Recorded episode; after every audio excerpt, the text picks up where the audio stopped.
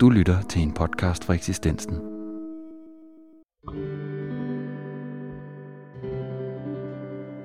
Eksistensen podcast handler i dag om bogen Præstebørn, som udkom i efteråret. Vi har i den forbindelse besøg af to af bogens bidragydere, de to præstebørn Jens Albinus og Lars Gustav Lindhardt. Vi kommer ind på lidt af hvert, som for eksempel præstekjolen og Faustus djævel, men først vil de to præsentere dem selv og deres barndom i hver deres præstefamilie. Jeg hedder Lars Gustav Lindhardt, og jeg er sovnpræst i Frederiksberg Kirke og Frederiksberg Slottskirke. Øh, jeg er vokset op i Hasten først, hvor min mor var præst, og så i Horsens, hvor min mor var præst, og så i Roskilde, hvor min, øh, min far han var biskop. Og så flyttede jeg derfra for at studere teologi øh, til København. Og øh, jeg har haft en, en tryg opvækst, stille og roligt. Øh, mine forældre har været meget ude og holde foredrag, øh, så vi har spist masser af spaghetti med kødsovs, for det var det, som barnpigen kunne lave. Øh, derudover så er der blevet talt meget, og der er blevet læst meget. Jeg hedder Jens Albinus, og øh, jeg er født i midten af 60'erne, 65, i Bogense på Nordfyn, øh, hvor min far var præst i en lille landsby, der hed Væflinge. Han havde faktisk sådan et dobbeltsovn. Det var Viflinge og Padesø kirker, han skulle betjene. Og i dag er jeg skuespiller og kunstnerisk leder på Husets Teater. Var det sådan øh, i jeres barndom, at I øh, på nogen måde følte jer anderledes, eller øh, skilte jer ud, eller, eller måske stigmatiseret, eller blev I anset for noget særligt? Lars, du beskriver, at du var lidt af en lokal kuriositet på skolen og i klubberne. Øh, er det noget, du vil fortælle lidt om? det at være biskopens søn, det betød, at øh, folk ligesom øh, vidste ikke, hvem jeg var, men de, øh, de vidste, at jeg var biskopens søn. Og det spredte sig sådan på øh, skolen i Roskilde, og øh, også fyldte en lille bitte smule på Amtsgymnasiet, men ikke meget. Generelt var det ikke noget, som jeg led under. Der var en enkelt episode, øh, hvor vi havde, det var sløjt i folkeskolen, og vi havde en vikar, som var ret sur, og jeg, øh, jeg var et fantastisk dårligt til sløjt. Det er jeg stadigvæk, men jeg kunne simpelthen ikke, jeg kan ikke bruge mine hænder på den måde. Og øh, jeg havde gjort et andet forkert, og så fik jeg så skæld ud, hvorefter en af pigerne i klassen rejste sig op og gik hen til vikaren og spurgte, undskyld, ved du hvem han er? Han er biskopens søn. Og jeg synes simpelthen, det var det værste. Det var det helt fantastisk pinligt og akavet, og det, øhm, det hjalp ikke på situationen. Det, det gjorde ikke vikaren mindre sur. Så øhm, udover det, så har det bare været det, at folk de ligesom, nå, det er dig, der er biskopens søn. Okay. Og så har der ikke været mere i det, heldigvis. Ja, for mit vedkommende så falder, øh, så falder den her præstegårds barndom i sådan to adskilte kategorier, fordi de første fem år af mit liv var jeg, øh, som jeg nævnede før, øh, landsby dreng. Og det var noget helt særligt. Øh, det var på mange måder sådan det gamle Danmark. Det var på mange måder et Danmark, der var præget af det førindustrielle Danmark. Fordi øh, sådan et landsovn på Nordfyn i 60'erne, der var stadigvæk en hel masse... Det, vandforsyningen var ikke engang helt stabil. Jeg kan huske, vi stod over på hos, gen, hos genboen nogle gange gammel, gammel øh, Rasmus og Laura, som havde en pumpe ude i gården. Stod alle sammen derude med en, øh, med en spand fra landsbyen og, og skulle øh, have vand.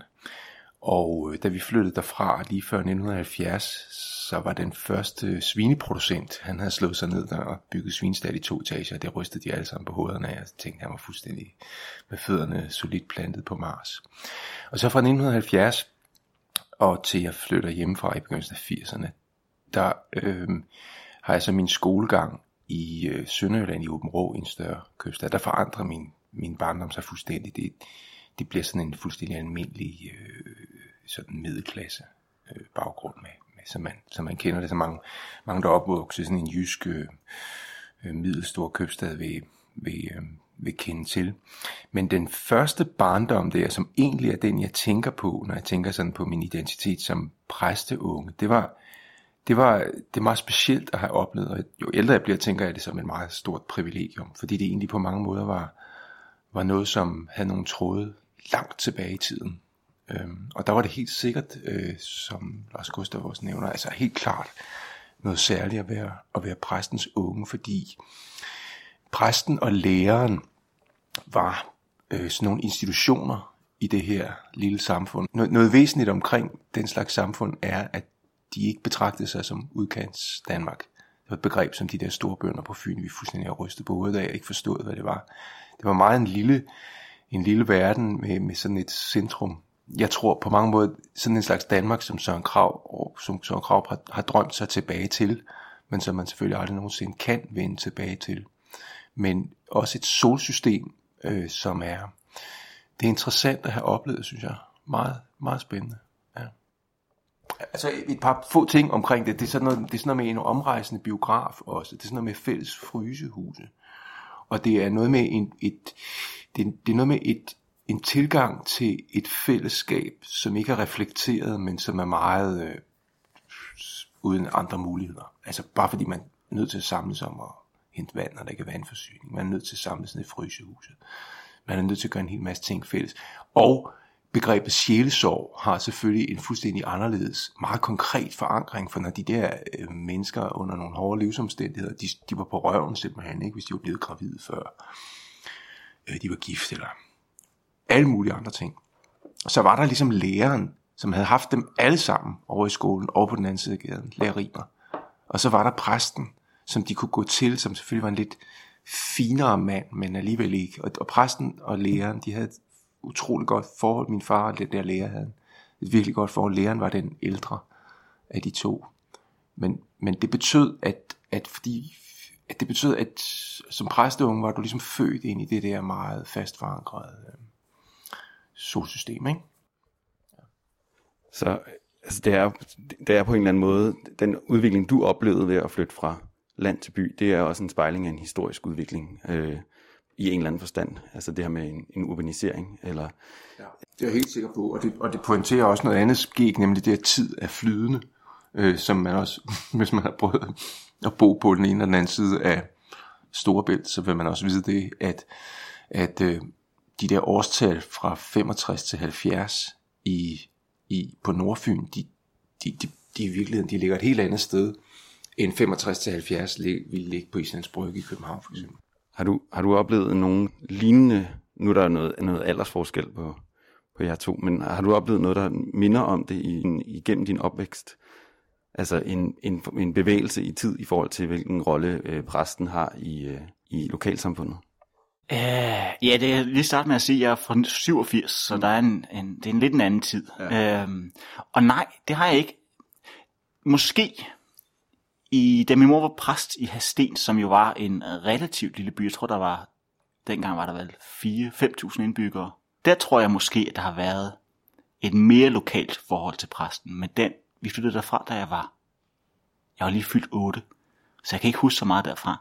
Og Horsens og Roskilde, de er begge to tilstrækkeligt store til, at det at være præst, det er noget, som folk er opmærksom på, men man er anonym fordi at, øh, at byen er så stor. Det er samme, jeg oplever her på Frederiksberg. Altså, jeg har oplevet lidt for mig selv i det, at øh, jeg, inden jeg kom til Frederiksberg her i december, så var jeg præst i tre år i Avedøre. Og Avedøre er tilstrækkeligt lille. Der er en enkelt kirke, der er fire præster. Den er tilstrækkeligt lille til, at der er du, øh, der er du kendt som præsten, når du handler ind, og når du øh, tager forbi fritidsbutikken, og når du tager forbi ned i vinklubben og dartklubben og den slags. Så på den måde er det en anden tid. Det leder jo ind til et andet spørgsmål, som I også begge to skriver om. Altså det slørede skæld mellem arbejdsliv og privatliv, som måske er nemmere i øh, storbyen at lave den, det skæld for dig på Frederiksberg. Men øh, jeg ved ikke, hvordan I har oplevet det i jeres barndom måske især. Om der var et skæld overhovedet. Min far, som var fra 28, øh, var absolut stærkt øh, stærk tilhænger af, at, at der ikke var det her skæld mellem privatliv og arbejdsliv. Han havde på et tidspunkt i sit arbejdsliv, var han præsteforeningsformand sent i sit liv. Altså fagforeningsboss, ikke? Og, øh, og der var han i stærk opposition til de her øh, yngre kræfter, som det, det ved du nu om, men, men det, det har jo forandret sig. De yngre præster vil jo meget gerne skærme. Det er jo en almindelig samfundsudvikling, ikke? Man går fri nogle gange. Og der er forskellige regler for, at man ikke må tage arbejdslivet med i privaten og sådan noget. Det fandtes slet ikke i mit barndomshjem. Altså. Og der fandtes også en, en afstandtagen til den idé om, at det skulle skilles ad på den måde. Altså en helt bevidst afstandtagen, hvor, hvor i dag oplever jeg mange steder, det er sådan en dårlig samvittighed. Nu skal vi også lægge arbejdslivet væk, fordi vi skal, det er ligesom en etableret dyd. Så er det interessant at ske og have oplevet øh, den fuldstændig modsatte værdi virkelig øh, forfægtet. Altså. Mm. Jeg, jeg lige kommet hjem fra et øh, Kai Munk seminar her i øh, mandags over i Vestjylland, over i Kai Munks præstegård. Og der var temaet, det er, at øh, det er en kristen pligt at have god tid. Fordi Kai Munk han beskrev sådan, at øh, skomaren, han øh, arbejder, og så laver han sko, og hans job, det er at lave så gode sko, så folk de øh, priser Gud, når de går på vejene. Og når han så er fri, så skal han synge salmer. Mens præstens job, det er at blive frikøbt til at synge salmer hele tiden. Så præstens job er altså hele tiden at have fri. Og det er jo en interessant måde at se det på. Øh, hvilket så også betyder, at du aldrig nogensinde er fri jo, som præst. Jeg oplevede det øh, en lille smule i, øh, i Roskilde. Min far, han havde sådan rimelig tætte skodder mellem arbejdsliv og øh, privatliv. Forstået på den måde, at han havde et kontor, som han tog over på. Øh, det var godt nok i bygningen ved siden af, så det var ikke forfærdeligt langt væk. Men alligevel, så var det noget, der flød ind over. I den forstand, at øh, mængden af mennesker, fremmede mennesker, jeg har, ringet, jeg har snakket med, som ringede for at fatte min far, det var før mobiltelefonen rigtig blev populær, er helt altså, astronomisk. Min mor oplevede det med, hun var ikke præst, mens vi boede i Roskilde, men hun fungerede stadigvæk som præst, fordi er man en gang præst, så er man nok altid præst. Og hun havde sjælsårssamtaler i hjemmet. Der var nogle af de øh, hjemløse, der kom forbi og snakkede med hende. Og vi oplevede det på den måde, for eksempel, at øh, når vi kom hjem fra skole, så pludselig sad min mor sammen med øh, en meget forhudlet mand med stort skæg, der lugtede helt forfærdeligt i køkkenet, og drak en kop kaffe. Og så vidste vi godt, så skulle vi ikke sige for meget, så skulle vi bare lige sige hej, og så læste op på vores værelser. Vi oplevede den enkelte gang også, da, da der pludselig en dag, da jeg kom ind fra skole, så lå der en, et brev, hvor der stod undskyld. Og så tog jeg det indenfor, det var ikke, kuverten var ikke forsejlet, og inde i den der lå der 200 kroner. Og så spurgte jeg min mor, hvad det handlede om. Så er det fordi, at en af de hjemløse, som hun havde snakket med, han var kommet forbi en dag for at høre, om hun, var hjemme, og så er døren stået åben. Og så var han gået på, på jagt inde i huset. Og så var han kommet forbi min fars vinreol, og så havde han snuppet to flasker god vin, og gået igen. Og næste sjælsovssamtale, der havde han så prallet med min mor om, hvor nemt det var at øh, komme ind og, og stjæle min fars vin.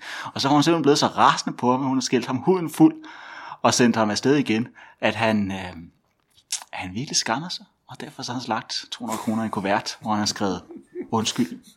Så på den måde flød, flød øh, privatliv og arbejdsliv lidt sammen. Det, vi kunne også mærke det på den måde, at min far han skrev en hel masse ting. Øh, og nogle gange så skrev han nogle ting, som folk blev sure over. Og der oplevede vi blandt andet, at der var en, en sindsforvirret mand, der kastede øh, mursten igennem vores ruder øh, to gange.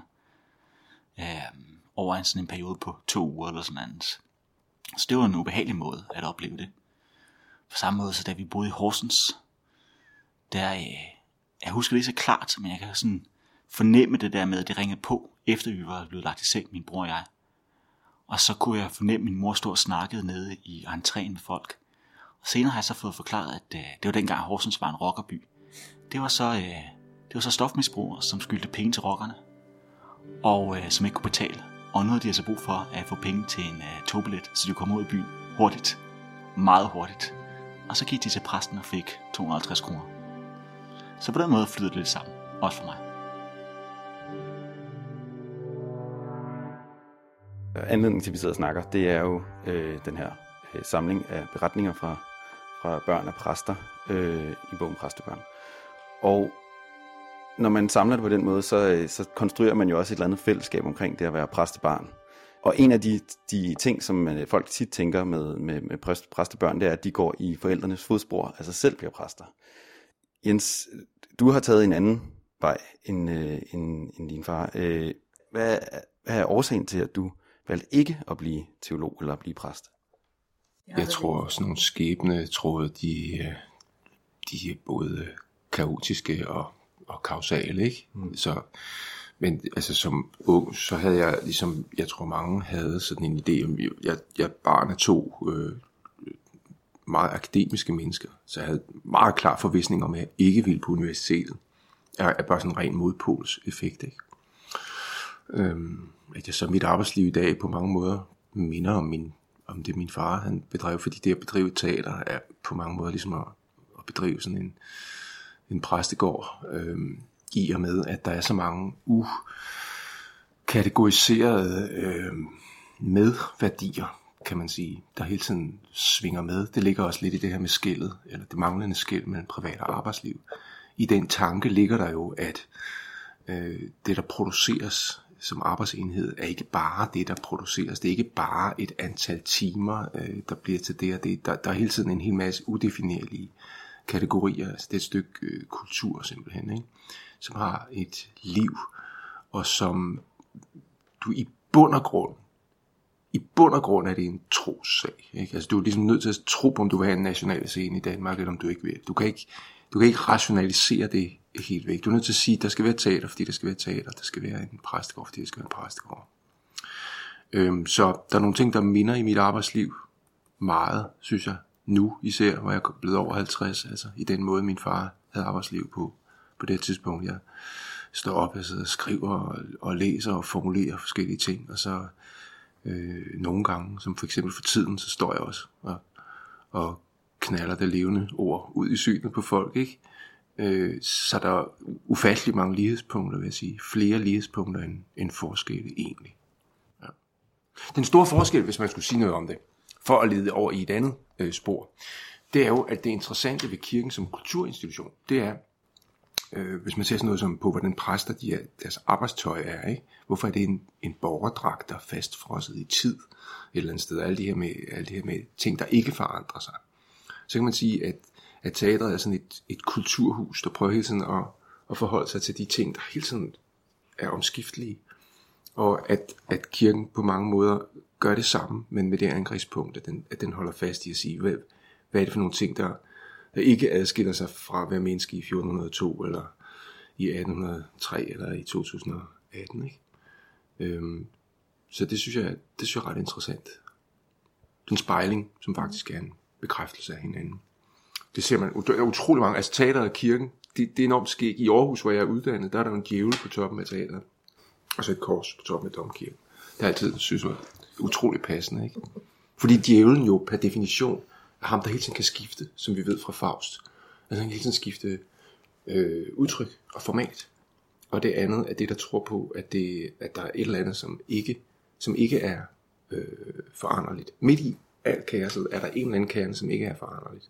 Og det er sjovt nok, at de to teorier om verden på en måde modsvarer og bekræfter hinanden. Det er ret interessant. Det er meget interessant. Du må også have en, øh, en, en, en følelse eller en tanke omkring at have det samme på, som dine forældre havde på, selvom det måske er en helt anden, en job, du har i princippet, men du skal have det samme stykke tøj på, som de havde. Ja, ja, ja. Altså, og det har jeg tit tænkt over, at øh, det tøj, jeg har på, det er, øh, det er det, som min mor har på, og det er det, som min far havde på, og det er det, som min farfar havde på. Nu er vi så kun akademikere tre generationer tilbage. Øh, så, øh, men jo, altså, det er det samme tøj, som man har haft på som præst i, i 400 år. Og det er, det er både enormt mærkeligt, fordi altså rent praktisk, jeg kan afsløre, at en præstekjole er altså ikke det mest praktiske stykke klæde. Øh, gå op ad trapper for eksempel. Øh, jeg har stor sympati for kvinder med lange kjoler. Det er, øh, det er kompliceret. Jeg kan kun forestille mig, hvor svært det vil være, hvis man også har højhælede sko på. Det har jeg heldigvis ikke, når jeg har gudstjeneste. Men at gå op ad trap til prædikestolen med, øh, med kjole på, og samtidig se værdig ud, eller nogenlunde værdig ud, det er faktisk lidt af en kunst. Du skal bare hive op, kan jeg afsløre. Ja, jamen, mens du går op ad trappen. Men det er faktisk noget, der er blevet brugt par timer på at diskutere på pastoralseminaret. Okay. Uh, fordi at, at uh, de kvindelige præster hiver selvfølgelig bare op, som om det er en kjole. Men, men uh, de mandlige præster, vi, mange af os væger os lidt mod bare sådan at hive op, som om at det er en kjole. Så det vi gør i stedet for, der er sådan en trick, hvor man tager fat i den ene side, og så slår man den om sig, så den sådan kommer tæt på, på skinnebenene.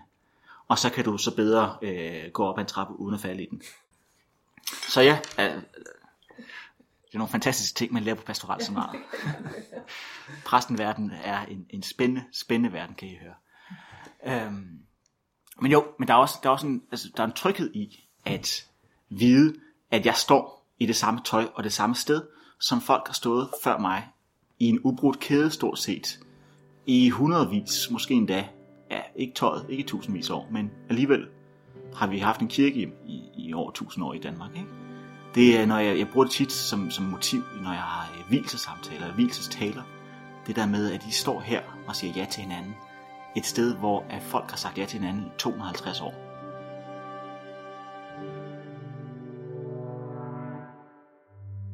Du har kaldt dit, øh, dit bidrag for, jeg skulle i hvert fald aldrig være teolog. Øh, så den der med at være sig fra at være, ikke at gå i samme spor og ikke blive akademiker, det har du også oplevet som barn. Hvordan, hvordan kan det være? Altså, var det, var det ungdomsoprør, eller var det... Hvordan kan det være, at det føltes så fjernt for dig som barn? Det var da helt klart ungdomsoprør. Ja. Altså det var, at øh, det var, at jeg skulle ikke lave det samme som mine forældre. Det er der, altså folk, der laver det samme som deres forældre, især begge deres forældre, det er jo folk, der mangler kreativitet grundlæggende. Ikke? Det er folk, der ikke kan finde på selv. Sådan nogen som mig for eksempel. Øhm, og øh, det var jeg helt overbevist om, at, at alene af den grund, så skulle jeg da finde min egne, min egen spor. Øh, min egen vej at gå. Da jeg blev ældre, og så også, det også skriver jeg om, da jeg kom på universitetet, så kom der en anden pointe i det også, at øh, der havde jeg besluttet mig for i hvert fald til dels at gå i mine forældres fodspor, men, men der blev jeg så også bekendt med prisen ved at gøre det. Øh, der er det, at det bliver meget, meget nemt at sammenligne sig selv med sine forældre. Og når man nu som, som jeg er begavet med dygtige forældre, så kan det godt være en, øh, en forbandelse. Jeg har øh, snakket med en hel del præstebørn, sådan ja, gennem sidste par år. Og det jeg kan se, det er, at der er en tendens, det er jo ikke os alle sammen, der bliver præster, men der er en tendens til, at de fleste, de enten arbejder med noget kulturelt, eller noget kreativt, eller noget, der har med mennesker at gøre. Øh, det er meget, meget sjældent, jeg oplever, øh, at jeg snakker med et præstebarn, som er blevet ingeniør, for eksempel. Så er det socialpædagoger, eller øh, undervisere, eller psykologer, eller kunstnere, eller skuespillere. Min egen fætter er jo også skuespiller, og præstebarn i øvrigt.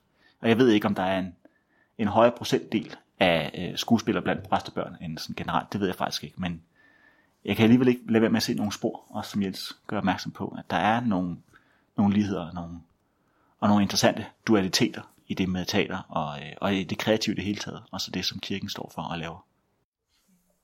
Ja, nu, nu er du selv inde på det her, øh, og, og jeg var også, jeg nævnte også før det her med, at vi sidder og snakker om det her, fordi at der, der er ligesom blevet samlet nogle beretninger omkring det at være præstebarn. Øh, har I selv oplevet øh, altså et, et fællesskab? Nu, nu har vi lidt konstrueret et fællesskab i sådan en, en bog her, men har I oplevet et fællesskab eller øh, med andre børn, som også er præstebørn? Nej, det, det har jeg ikke rigtig nogen erfaringer med, må jeg sige. Altså, der er, som, øh, som du siger rigtigt, øh, især inden for filmbranchen, der er en masse filmproducenter, også, der, der er præstebørn og sådan noget. Men det synes jeg ikke, øh, det er også meget forskelligt. Og så er der noget generationsmæssigt, som spiller ind. Meget. Altså, før og efter, øh, om, om ens forældre på en eller anden måde har været en del af hele den der fluktuation omkring 1970, eller de ikke har. Det synes jeg spiller en større rolle, egentlig, end hvilket fag øh, forældrene har haft. Og lad os gå stoppe med dig. Er det noget, du har oplevet? Ikke, ikke særlig meget. Der er det fællesskab. Og det er jo sådan, det er jo ret interessant. Der er sådan et næsten negativt fællesskab, fordi at, øh, nu ved jeg ikke, hvor tit I læser Christi Dagblad, men, øh, eller Præsteforeningsblad, det gør I nok ikke så tit. Men en af, en af, øh, en af de hobbyer, som præster går meget op i, det er jo at skændes med andre præster. Øh, vi snakker vi før om, om, om øh, kom lidt ind på det liderne mellem, mellem det, det kunstneriske og kulturelle, og så, og så kirkeverden. Jeg har altid, øh, når jeg skulle beskrive, hvad er en prædiken, og hvad er præstens arbejde, så er det sådan lidt, men især prædiken kan man se det, det er, at den ligger lidt i, i overlappet mellem øh, det, det kreative og kunstneriske i med, at, at en god prædiken er lidt ligesom et essay. Øh, og overlappet så med, øh, med det politiske, fordi en, en god prædiken jo også siger noget. Den vil jo gerne føre til, måske ikke en konkret politisk handling, men om ikke andet så en, en konkret, konkret etisk øh, dimension har den i hvert fald. Så, så præstens arbejde ligger lidt imellem kunstnerens eller digterens og, og politikerens på mange måder. Og det betyder, at når øh, præster er værst, så er vi lige så krukket som kunstnerne, og vi er lige så øh, øh, kampglade som politikerne. Og derfor så er der jo ikke noget at være end, øh, end en anden præst, der tager fejl. Og det, det er du jo nødt til at gøre dem opmærksom på. Gerne ofte, og gerne med store typer og øh, hårde ord. Øh, for ellers risikerer du, at de ikke forstår, at de tager fejl. Og det vil jo være synd. Øhm, så øh, når man snakker med andre præstebørn, når jeg snakker med andre præst, præstebørn, så er det øh, sådan lidt som at, at vandre på æggeskaller, indtil jeg finder ud af, okay, hvilken kirkelig retning tilhørte din far eller din mor.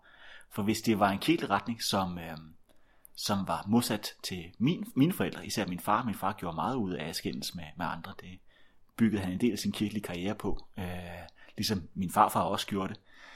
Øh, det ligger ligesom i familien. Så risikerer vi jo, at, øh, at, at øh, vores forældre husker hinanden ganske negativt. Så øh, på den måde, så øh, er det at møde andre præstebørn, det kan faktisk det kan være lidt farligt. Øh, men det er der også fællesskab omkring, jo, på en eller anden måde. Min farfar, han, øh, han, han brugte rigtig meget tid på at skændes med intermission, som jeg fyldte meget mere dengang, end, end det gør i dag.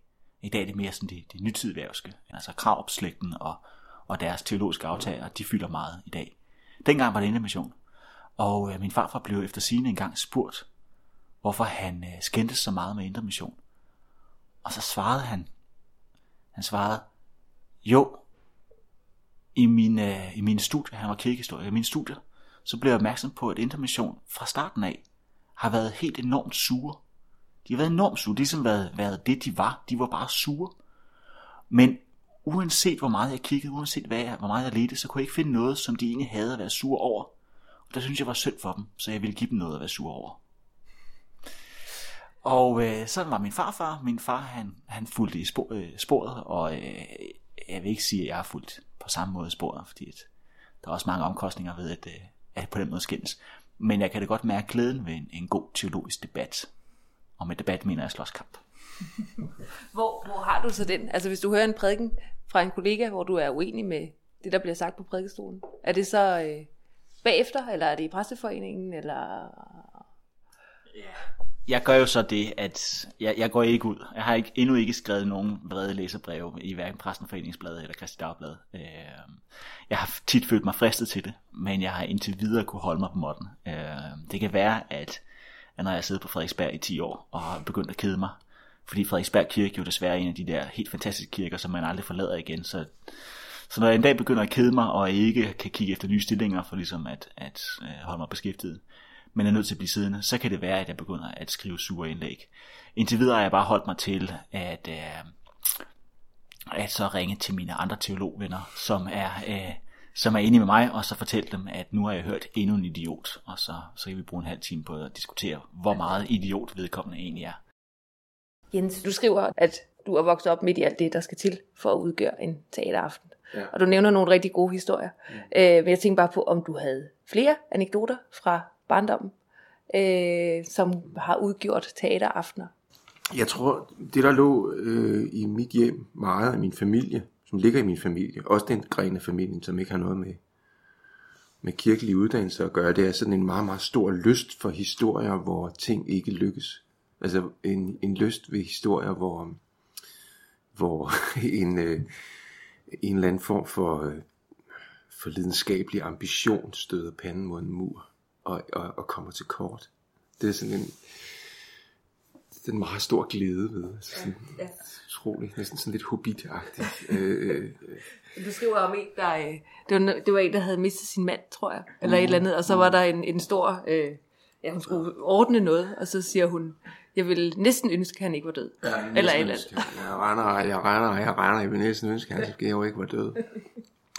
Ja, øh, fordi øh, sådan alle optræk til at, øh, at stable sådan en form for sentimentalitet eller højtidlighed op omkring øh, de her livsbestræbelser, det var, det, det, det var meget øh, velkomment i, i min familie, også i min store familie. Jeg oplevede noget skægt ved det, for nu er jeg jo græsk gift, eller min kones familie er græsk.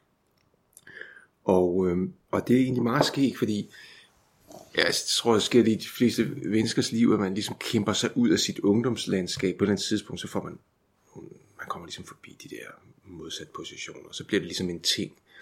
Og så har jeg også sådan et forhold, jeg har fuldstændig egentlig, tror jeg, neutralt forhold til, til folkekirkelighed. Det er ikke noget, jeg deltager i. Det er sådan noget fjernt. Jeg har ikke noget imod det. Det er bare ligesom ikke rigtig noget med mig at gøre. Men så, da jeg så kommer til Grækenland og oplever øh, de her ortodoxe øh, den her ortodoxe kirkelighed, så kan jeg pludselig se, at det, at det på mange måder klinger tilbage til noget, til noget Nordfyn. Fordi der sker det i, i Grækenland, øh, er kirken jo meget forhat af, af sådan de almindelige mennesker. Den er meget rig, og den har hele tiden stået på den forkerte side i forhold til alle mulige politiske omvæltninger, der har sket. Øhm, men alligevel er det sådan noget, man abonnerer på, sådan en typisk sydeuropæisk dobbelthed. Altså det, det er noget, man alligevel gør, men, men man hader det. Og der var altså sådan en barnedåb i sommer, og der kunne jeg mærke, det, i modsætning til alle mine, mine svoger og svigerinder og sådan noget, som synes, det var, det var ret voldsomt, den måde de der børn blev døbt på, og de var sådan splittet imellem deres modernitet som moderne øh, middelklasse europæer med sådan nogle humanistiske værdier om, hvordan små børn skulle behandles. Fordi præsten der, det er jo, det er jo et arbejde, altså et fysisk stykke arbejde. Det var som at komme ind i en slagtehal, ikke? Og han svedte, og han smøgede ærmerne op ligesom på sin præstedragt der, som er helt fantastisk. Den ortodoxe præstedragt, det ligner jo, jeg ved ikke hvad. Og så han, han lignede Robert De Niro, og så tog han fat på sådan en kæmpe store barkede hæver, næver i det her lille barn, ikke? Nøgent, som skreg af redsel. Altså, og det var ikke sådan ligesom, altså, dåbsbørn græder tit, men det her, det var virkelig redsel, flåede det ud af hånden på de her stakkels øh, curlingforældre. Og gned det ind i det her olie, som det skulle, og så ned i den her fucking balje, som ligesom er en balje, ligesom, ikke? Og der blev, altså, Jesus Christ, og, det, og folk er helt rystede bagefter. Nej, og nu gør vi det heller aldrig mere, og så står man der igen næste år. Og der kunne jeg mærke, der var sådan noget, der, der, ramte sådan noget, jamen der ramte på noget af den der humor, som var i min familie, men også den der, noget af det der, der var på Nordfyn, øh, og som lidt er ekko i den der døve enke historie, som selvfølgelig også har at gøre med et, et liv, der er tæt bundet til, til at bo tæt på dyr og jord og land. Jeg mener, den første præstegård der på, på Nordfyn, der havde vi marker, lige bag ved køkkenvinduet, som var forpagtet ud. Det, det vidste vi godt på en eller anden måde. Det var på en måde vores jord, og så kom forpagteren forbi med, med majtærskeren. Det var, altså den der forbindelse til, til jorden, tror jeg har noget at gøre med den humor, der var omkring de der historier. Ja. Og som jeg synes er enormt velgørende og sjov. Jeg synes, protestantismen kan man sige meget kritisk om, ikke? i forhold til den der, altså Luther er nem at skyde på, ud fra sådan nogle, ja, alle, dem, alle de der almindelige socialliberale værdier, vi er enige om i dag, og og af det her sanselighed. Nu sidder vi midt på Frederiksberg ikke, med tilbud i hovedrøv om, om sanselighed det ene eller andet sted. Og det kan man sige meget dårligt om. Protestantismen har ligesom haft en, har rammet øh, af det der ud af vagten. Men jeg synes, protestantisme, sådan noget hardcore protestantisme, forbundet med sådan et landliv, det giver på en eller anden måde mening. Og der er et eller andet, der klinger dybt i min sjæl. Altså, nu var min far også øh, øh, tideværvspræst, som ligesom går tilbage til luther ikke? Øh, og stod først af krav, da krav begyndte at blive politisk, fordi det, det er jo ligesom egentlig imod hele fundatsen. Det, det sagde Luther jo også, det, det, det skulle slet ikke beskæftige sig med det værste lige Men, øh, men den der hardcore Luther, lutheranisme op imod sådan et landliv, det synes jeg er sket, og, og, og det giver god mening. Du nævnte det med øh, kølingforældre i ja. øh, Grækenland. Ja. Øh, og det var lidt sjovt i forhold til, at du skriver, at I i hvert fald ikke var curlingbørn, tror jeg er din øh, ja, formulering. Bestemt, ja. Men altså selvfølgelig er overset, eller, øh, fordi du nævner en masse positive ting og positive historier, men det ja. kan jo godt være, at det var svært at være barn. Øh, og det var barsk at være barn, vil jeg sige, ikke? Og, øhm, og jo jo, og så var der også det specielle med min familie, at øh, min bror er øh, psykisk udviklingshæmmet. Men jeg synes jo så, når jeg møder det der græske brutale noget der, så kan jeg alligevel godt, øh, jeg kan godt se et, et, et rigtigt, et interessant, et vigtigt perspektiv i, i det tilværelses take også, som jo så i den grad også gik ind af, for eksempel omkring, altså øh, min far kunne være meget, meget lidt øh, forstående over for yngre kollegers krav om ligesom, du ved, at skulle, for, for, at skulle sætte grænser for arbejdstjenesten, eller hold nu op, ikke? Altså han ville, at der var ingen tvivl om, at det at arbejde solen sort, det, det hørte med, altså. Og der gik en, øh, der gik sådan en dydshistorie i min familie om graveren der, som, som øh, var på, øh, på kirkegården der i Viflinge. Øh, han holdt ferie en gang, og det gjorde han aldrig mere. Så han kom hjem, det var simpelthen så besværligt. Og det var den ånd, der var omkring det, ikke? øh, som jeg også igen har mødt nogle steder i teaterbranchen. Altså et stort teater, jeg er meget præget af Folksbyene øh, på, på, øh, i Berlin. Er også sådan et sted, hvor... Øh, altså, der er de byene glænst, der er de byene glænst, siger de ikke, når de skal, når de skal øh, gøre rent derinde. Den der villighed til at tænke ud over øh, sådan en individbaseret øh, tilværelse. Ham der graven, han sad jo også, han sad i en lænestol om natten i det der lorte gamle fyr, der var i den der kirke, og passede det for, at der kunne være varme øh, til søndagsmisser. Det var noget, min far først fandt ud af efter en stort set i slutningen af sin periode. For der var ikke noget, han kunne drømme om at, og, og ligesom skilte med. Han så bare, der stod den der lænestol og nogle tæpper, og så gik det op for ham. Nå, du sidder altså og passer fyret natten igennem. Ja, det gjorde han. Og det kunne han ikke drømme om at ømme sig over. Sådan var det bare. Mm. Og selvfølgelig, altså jeg vil godt understrege, at jeg kommer til at lyde som en meget gammel mand her. Jeg, jeg synes jo ikke ligesom Søren Krav, tror jeg nok, synes på et tidspunkt, at vi ligesom skulle den vej tilbage. Jeg, jeg ser ikke nogen vej tilbage til det. Heller ikke i forhold til børneopdragelse eller noget. Jeg opdrager heller ikke mine børn på den måde, jeg selv blev opdraget. Men jeg synes, at øh, jeg, jeg synes, at fortællingen om det er et interessant korrektiv til nogle af de ting, vi ligesom har en masse kvababelser med i, i, i den måde, vi tænker tilværelse på i dag. Ikke? Mm. Så for at vende tilbage til dit spørgsmål, gjorde det også ondt nogle gange. Er det gjort ondt? Og i samme retning, det må gerne gøre ondt. Ikke? Det må også gerne gøre ondt. Øh, og jeg synes, tendensen en lille smule i dag, hvis, hvis jeg nu lige, fordi nu, jeg nu er alderspræsident her, så, så må man så moralisere lidt. Ikke? Så synes jeg, at tendensen kan være, at vi klumper os lidt sammen på midten. Det hele, det hele skal hele tiden være i orden. Hele tiden, hele vejen rundt. Og som du sagde med, med, med spaghetti med kødsovs øh, mange gange og sådan noget. Fint nok, ikke?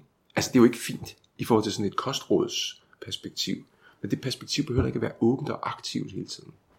Og det synes jeg er sådan en, en landsby øh, erfaring kan fortælle noget om. Altså, der, der var mange barske sider i det. Det, det hører også med til landsbyens fortælling, at mennesker på aftægt for eksempel var en stor ting i det sociale liv, og det var et helvede nogle gange. Altså, da de gamle flyttede ud af gården, så flyttede de typisk hen, som det, jeg tror det er stadigvæk sådan nogle gange sted på landet, ikke? Et lille hus, der er bygget der, så kommer typisk måske sønnen og sønnens kone, Stefan ny familie, rykker ind i hovedhuset, og så bor de gamle til aftægt. Men på de der små husmandssteder på Nordfyn, der var der, det foregik der hele, altså inde i en, og der var nogle, det var tit kvinden, der levede længst. Men den gamle bonde var død, og svigerdatteren ikke kom så godt ud af det med svigermor. Så var der altså nogle eksempler på sådan nogle gamle kællinger, der lå på slagbænken i køkkenet, og blev behandlet som lort. Ikke? Og, det, og det var virkelig barske ting, der skete der nogle gange. Og i samme ånd hørte det også med til et eller andet liv, som jeg tror mange af de der mennesker øh, kunne, øh, kunne bejage som en helhed. Det kan godt være, der hørte øh, 15 brutale år med der i inden, men, men, men det var liv. Ikke? Mm.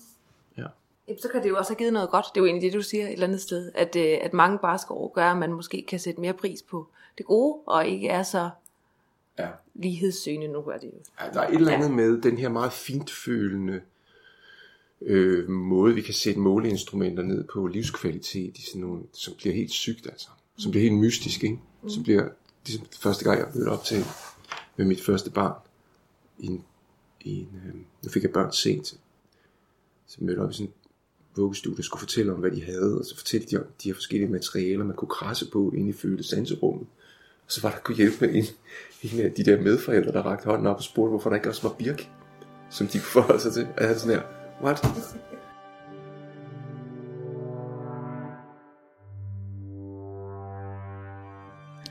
Lars, du skriver på et tidspunkt i din tekst, der skriver du mod slutningen, at øh, da du stillede dig op på prædikestolen på Vartov og åbnede munden, og du hørte din egen stemme blive kastet tilbage mod, mod, øh, mod dig fra væggen, øh, så blev du ramt af noget, der egentlig kunne beskrives som en form for åbenbaring.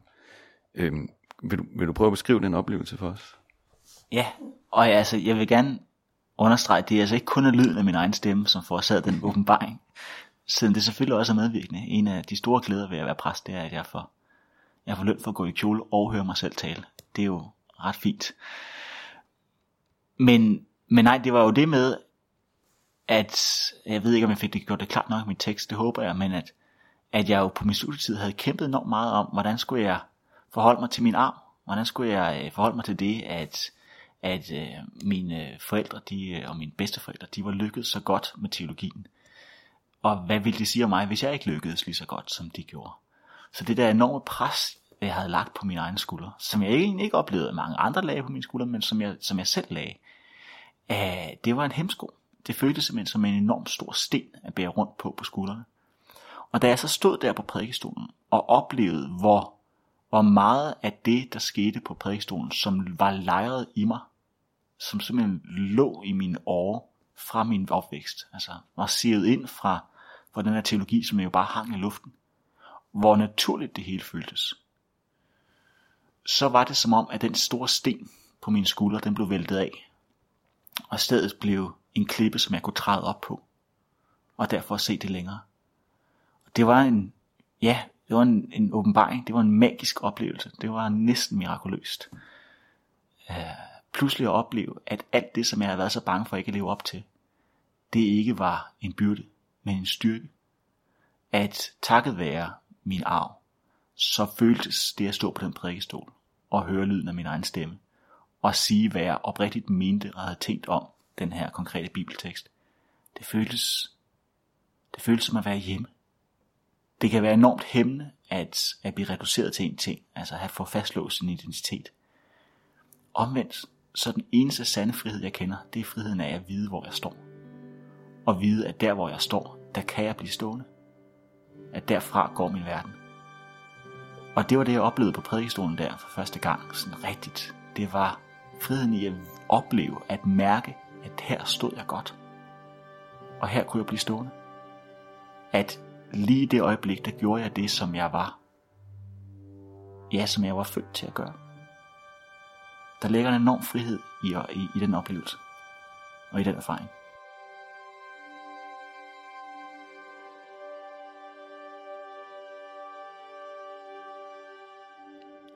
Du har lyttet til en podcast fra Eksistensen med skuespiller og kunstnerisk leder på Husets Teater Jens Albinus og sovnepræst i Frederiksberg Kirke og Slotskirke Lars Gustav Lindhardt. Værterne var Henriette Kleis Engelberg og Anders Christensen. Hvis du vil have flere fortællinger om, hvordan det er at vokse op som præstebarn, så kan du finde dem i bogen Præstebørn, som kan købes på Eksistensens hjemmeside. På genhør næste gang.